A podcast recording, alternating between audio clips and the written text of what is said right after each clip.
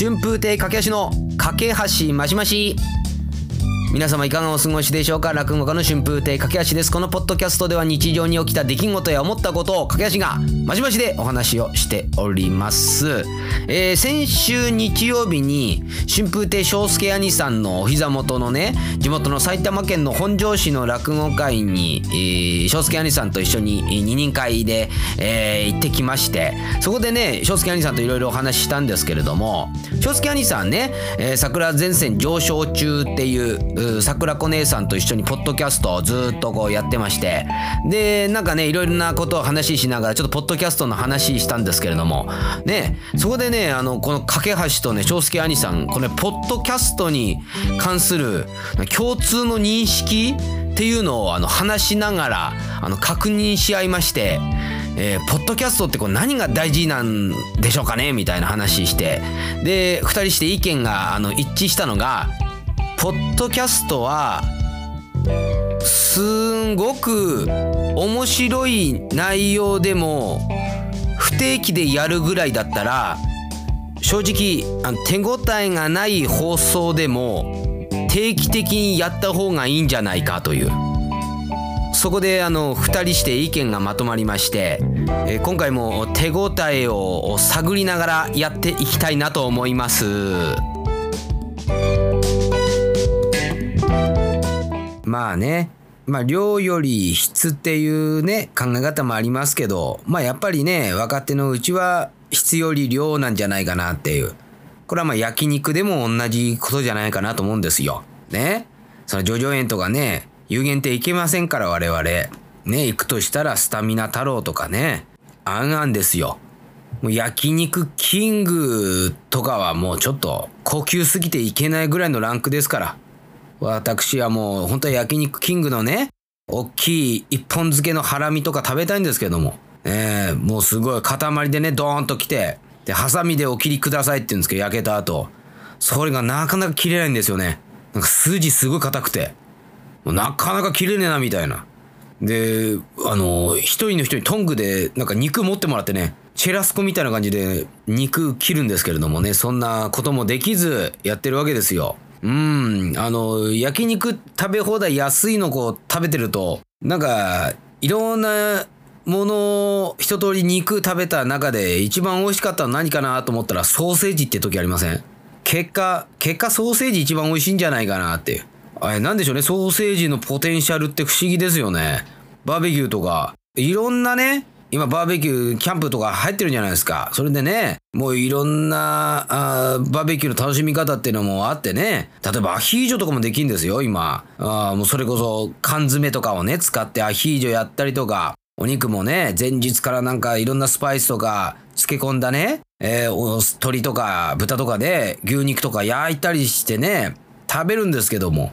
もういろいろ食べた中で一番美味しかったのがソーセージって。バーベキューのソーセージのポテンシャルの高さったらね、別にソーセージってあってあの、ジョンソンビルのソーセージとかじゃないんですよ。あの、スーパーで売ってなんか600円ぐらいですよね。太くてね、高いやつ。あれめっちゃ美味しいですけど、ああいうソーセージじゃなくて普通のソーセージすらね、バーベキューとか焼肉食べ放題だとすごい美味しく感じるっていう。なんでしょうね、あのソーセージの凄さって。めっちゃ話ずれましたけど。ええあのーまあ、大盛り上がりで、長介兄さんとの会も、はい、無事終わりましてね。ええまたね、ぜひともね、行きたいなと思ったんですけども。で、その次の日が、えー落語芸術協会の総会がありまして、えー私、駆け足ね、あの、初めて参加させていただいたんですけれども、まあ、総会っていうのがね、まあ、どこのこの企業とかにもね、えーあるものなんですけどもね、えー芸術協会も、毎年ね、必ず行われてたんですけれども、ちょっとそれがコロナの影響で、まあ、できなくて、3、4年ぶりの復活、みたいなんですね。ええだからもう、協会のね、会長、招待師匠と、ね、えー副会長の師匠、劉京と、そして理事の師匠方、あで、えー事務局の方たちがいらっしゃって、そして、えー協会員がね、また一堂にこの会して、まあ、いろいろと説明を受けたりね、協会員からその理事の方たちへこう質問があったりとか、まあ、執行部の方にね、えー指名があったりとか、そういう場所なんですけども、お二つ目になってやっぱ初めて、えー、てか2つ目からしかね、参加できないから、だから初めて総会参加して、10時半に総会開始っていう、そういう案内だったんですけれども、おやっぱりね、その10時半っていうのが開始だから、まあ、何時にこう行けばいいのかなっていうのがあるわけですよ。もう私ね、2つ目、えー、去年昇進したばかりなんで、もう本当に交番でも下の方だから、なるべくね、早い時間にこう行った方がいいのかなとか思ったりして。なんかね、コロナ前、だからそのずっとやってた時に聞いたら、なんか2つ目とかが、その会場の椅子並べたりとか机並べたりしてたって話を聞いてたんで、だから、何時集合っていう別に決まりは特には言われてないんですけれども、まあ、10時前ぐらいに着けばいいかなと思って、西新宿にあるね、えー、落語芸術協会が入ってる家電車に行ったんですけれども、家電車の場所がね、その丸の内駅にある西新宿駅から徒歩、まあ、10分以内ぐらいに着くところなんですよ。5分ぐらい過ぎて。だからみんな家電車行く人は丸の内の、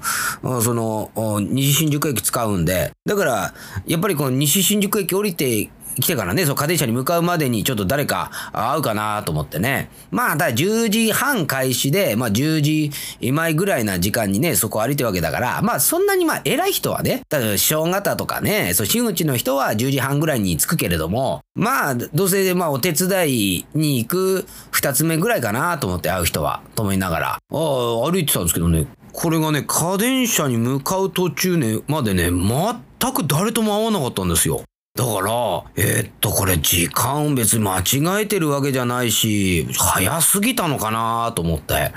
あるいはね、ちょっとこれ、実はもっと早く、1時間前ぐらいから準備してるもんなのか遅すぎちゃったのかなと思って。で、もうほんと家電車のほんと近くにこう来たら、後ろからね、おはようって声かけられたんですよ。だから、あーと思って、あの、二つ目のね、誰かちょっと、あ、あんちゃんだと思って。で、振り返って、おはようございますって見たら、春風亭昇太師匠だったんですよ。落語芸術協会の会長ですよ。もう、一番偉い人じゃないですか。いや、だから、まあ、声かけていただいたことに、まずちょっと、まあ、驚きというかね、もあるんですけど、それより何より、会長と今同じ時間に、に今いるっていう状況にちょっと驚いて、これ社長出勤と同じ感じになってんじゃないかなと思って。もうだからね、あの、招待師匠に、あの、おはようございますって、ね、こっちはちょっと知らずに挨拶した後、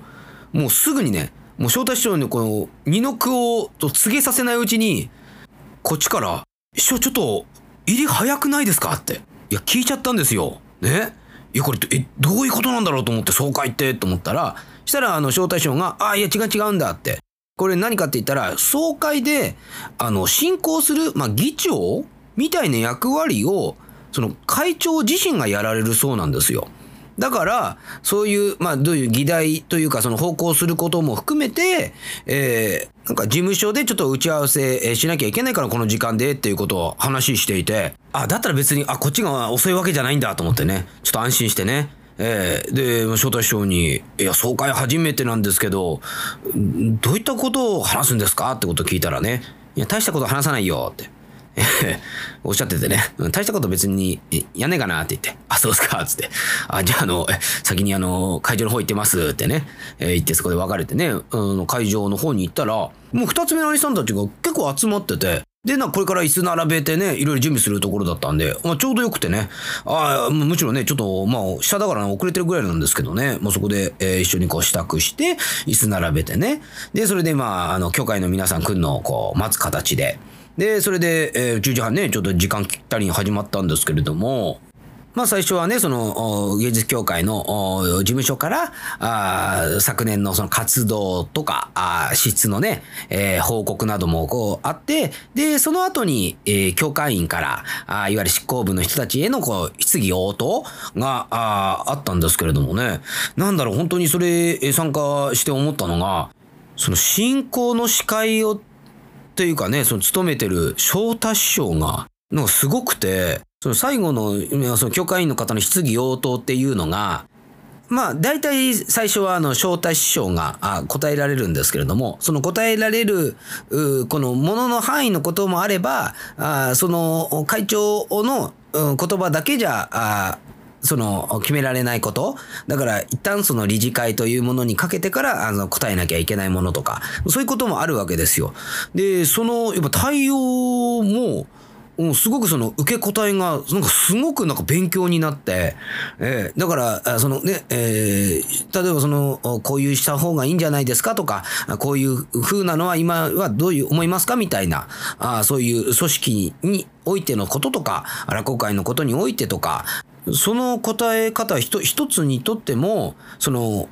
実際に師匠のその考えというか、翔太師匠の今思ってること、これからのビジョンとか考え方みたいなものもお話しされたりして、で、えーその場でその会長の言葉だけでもちょっと答えられないようなことはね、えー後ほどその、まあ、理事会とかで、えーいろいろそみんなで話して、えそれでまあちょっと、えーいろいろ議題に挙げさせてもらいますっていう、まあその一言があった後に、まあ、個人的な考えですけどっていうところで、まあその会長っていう言葉を抜きにして、その招待してごご自身の考えをちょっと述べられたりとか、そういうことを聞いていて、あ、こんなことを招待師匠考えてるんだ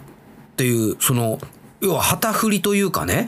やっぱその舵を切る、あ人、あ、こういう人なんだっていうのがすごいなんかまじまじと実感して、あ、やっぱ翔太会長ってやっぱ改めてすごいなっていうのをね、えー実感しましたけれどもね。ただやっぱその総会でね、やっぱり、あ、これ落語家の総会ならではだなってこう思ったこともあって。で、いろいろね、こう結構込み入った話というか、建設的な話とかもこういろいろ出たわけですよ。おで、で、その話がね、質疑応答がそれ終わった後に、また最後にね、えーまあ、翔太師匠がその締めの言葉みたいな感じでお話しされるんですけど、最後に、翔太師匠が言ったのが、えっ、と、えーいろんなことを話しましたけれども、えー絶対によそで他言しないでくださいって釘を刺してましたね。ほら、あの、これちゃんと釘刺さないと、枕とかね、打ち上げの席でやっぱりみんな話しちゃうから、話さないでねってね。えー実にこれ落語家らしいなと思って。落語家の集まりらしいなと思って、釘の刺し方一つでもね、感じましたけれども。えーでね、えー今回ね、その総会が終わった後に、今年ね、10月から、ああの、始まります、インボイス制度の説明会があったんですよ。ええまあ本当にね、このインボイス制度っていうのはいろんな意見がありますけれども、おやっぱりこう我々ね、落語家っていうのはフリーランス、まあ自営業みたいな立場で、本当にね、すごい、えー大事なあ問題なんですけれども、ただこのインボイス制度っていうのがやっぱりなかなかね、えーこう理解が難しいというか、やっぱよくわからないっていうのも含めて、なんか落語芸術協会が、そのインボイス制度についてのその説明会のその場所を作って、で、わざわざその財務省の方がいらっしゃって、その説明会とその質問会をやるっていう。うん、これもう私自身もちょっとね、正直ちょっと全然インボイス制度よく分かってなかったんでね、それもちょっと参加してきました。で、総会が終わった後ですね、えー芸術協会のね、事務局の方がね、えーあの、今、総会終わりましたけども、これから、あえー1時間後に、えーここで、えーインボイス制度のね、えー説明会と、あと、質疑、えー応答、もう質問会みたいもあるんで、えー希望者の方は参加してくださいっていうことを、こう、みんなアナウンスしたんですけど、その時ちょっと面白かったのが、今回のその財務省の方の説明会と、その質問会というのは、そのインボイス制度についてわからないものへの質問ですと。決して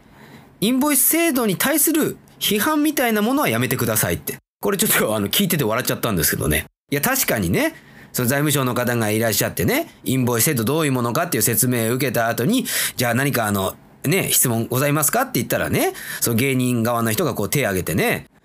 こんな制度おかしいだろうって、周りもそうだそうだとかね、そういうのを言う機会じゃないっていう。ええ、もちろんそういう意見は大事なんですけど、今回はそういう機会じゃないよっていう、そういう、あの、お達しがあって、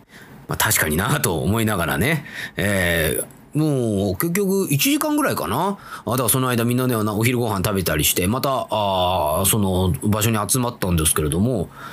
結構ね、えーその総会で、まあ、終わった後で、その、インボイス制度の説明会は、まあ、任意なんですけれどもね、参加する人は。結構多くてね。えー、そう、総会出た人の本当に半数以上も、そのインボイス制度の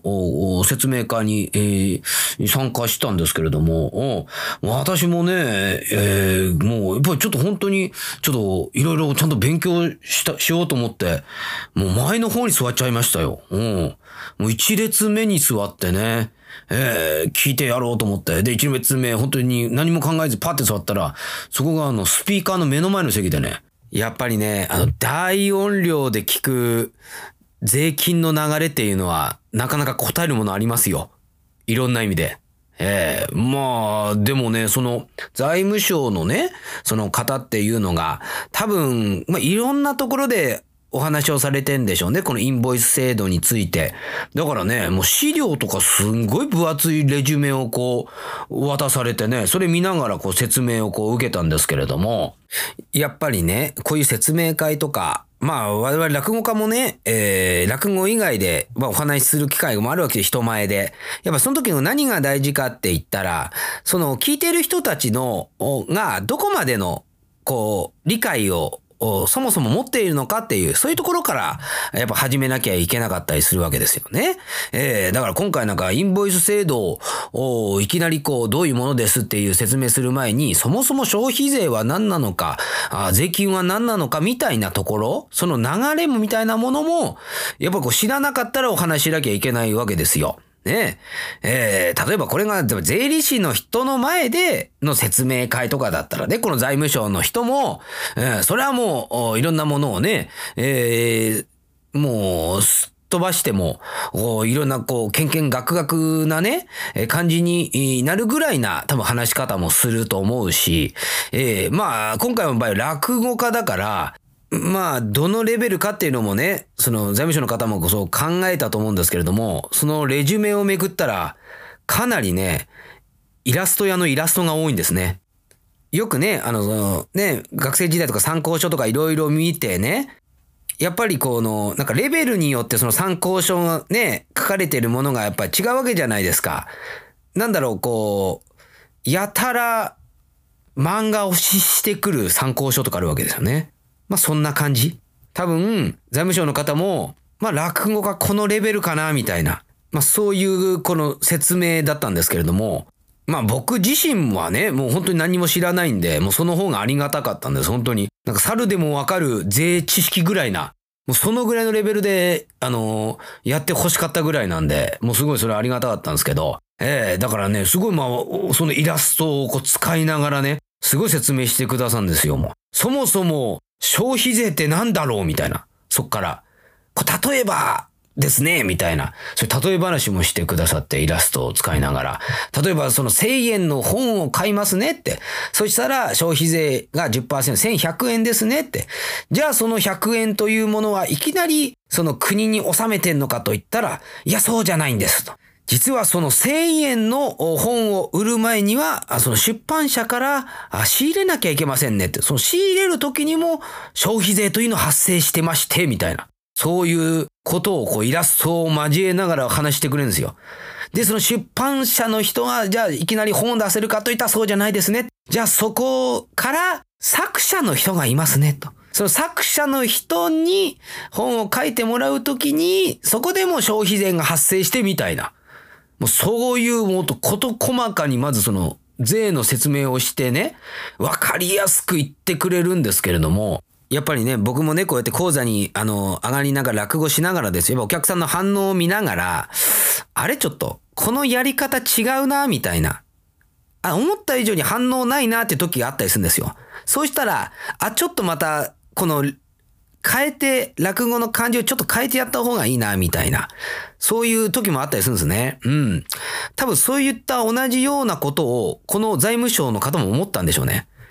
思った以上にその出版社、作者のそのところの流れとこで全然食いついてこないなというか、理解全然してないなみたいな感じに思ったんでしょうかね。ええ。いきなりその作者のところから消費税のところに話行くときに、例えば、まあ、これサザエさんで言うと、って、なんかサザエさんの例出してきたんですよ。そう、サザエさんで言うと、まあ、これが伊佐坂先生に当たりますよねって。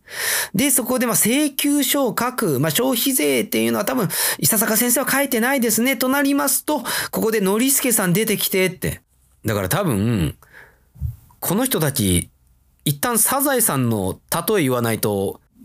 理解できてないんだろうなって思われたんだと思うんですよ。まあ、私自身はすごいね、あの、わかりやすかったんで、あ、なるほど、これサザエさんに例えたらこういうことなんだなって。いやー、これ多分税理士の集まりでは言ってないでしょサザエさんのくだり。えー、まあでもなんかいろいろこう説明してましたけど、あの、その財務省のね、その方がおっしゃったことをこれ、まあまあ平たく言うと、そのインボイス制度については、これやりなさいとは言ってないんですよね。スタンス的にこう、やりなさいとは言わない。ただやったらこういうことになります。やらなかったらこういうふうにやります。それを、まあそれぞれのまあメリット、まあデメリットみたいなものをこう言って、あとは皆さん各々で判断なさってくださいっていうそういったことをもう大体1時間半をかけて言うわけですよね。えー、必ずね、その、やっぱり立場もありますから、向こうの。ね、必ずも決まったんだからやるもんだってね、これやんなきゃいけないんだっていう、まあ、ことも言うとやっぱりね、角も立つし、ええー、そら言いづらいだろうし、だから今すぐやるべきだ、やらないだ、そういう感じでもないんですけれども、みたいな、そういう話だったんですね。えー、で、まあ、それ終わって、えー、まあ私もね、ああ、なるほど、まあインボイスってそういうことなんだって、ああ、じゃあこれからいろいろそうね、えー、ところの収入含めて、あこれ変わってきちゃうなとか思ったんですけれども、まあそこで質疑応答が始まるわけですよ。えー、じゃあ何か質問ありますかって言って、で、いの一番にね、その芸人側から手を挙げて、はいっつって、えー、何でしょうかって聞いたら、その人が、えー、っと、今の話聞いたんですけれども、結局やった方がいいんでしょうかそ、そもそも論みたいに話が初めに戻ってました。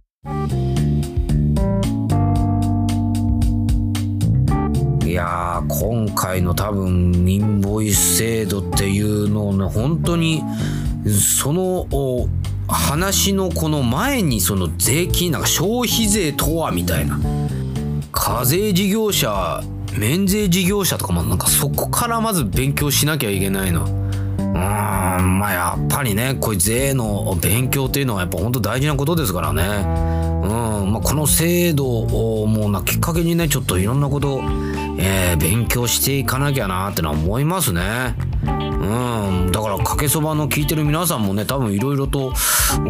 多分仕事もこれ増えていくでしょうね。ええ、だからねまあなるようにしかなんないのかもしれないですけどね。えー、なんかこの放送ねなんかこの放回だけなんかちょっと社会派な社会派なね放送になったような気がしますけど。うん。なったかな？うん。本当は僕今のタコスにはまってるって話したかったんですけどね。タコスにはまって若漏れとね、うん、すごいハマってんですけどね、それまた次回にしようかなと思います。えー、っと、こちら、ポッドキャストは、かけそばの皆さんからのメッセージお待ちしております。アドレスは kakepod.gmail.com です。かけポッド .gmail.com で、えー、お待ちしております。それでは次回の配信までお待ちくださいませ。お相手は春風亭架橋でしたそれでは皆様良い一日を。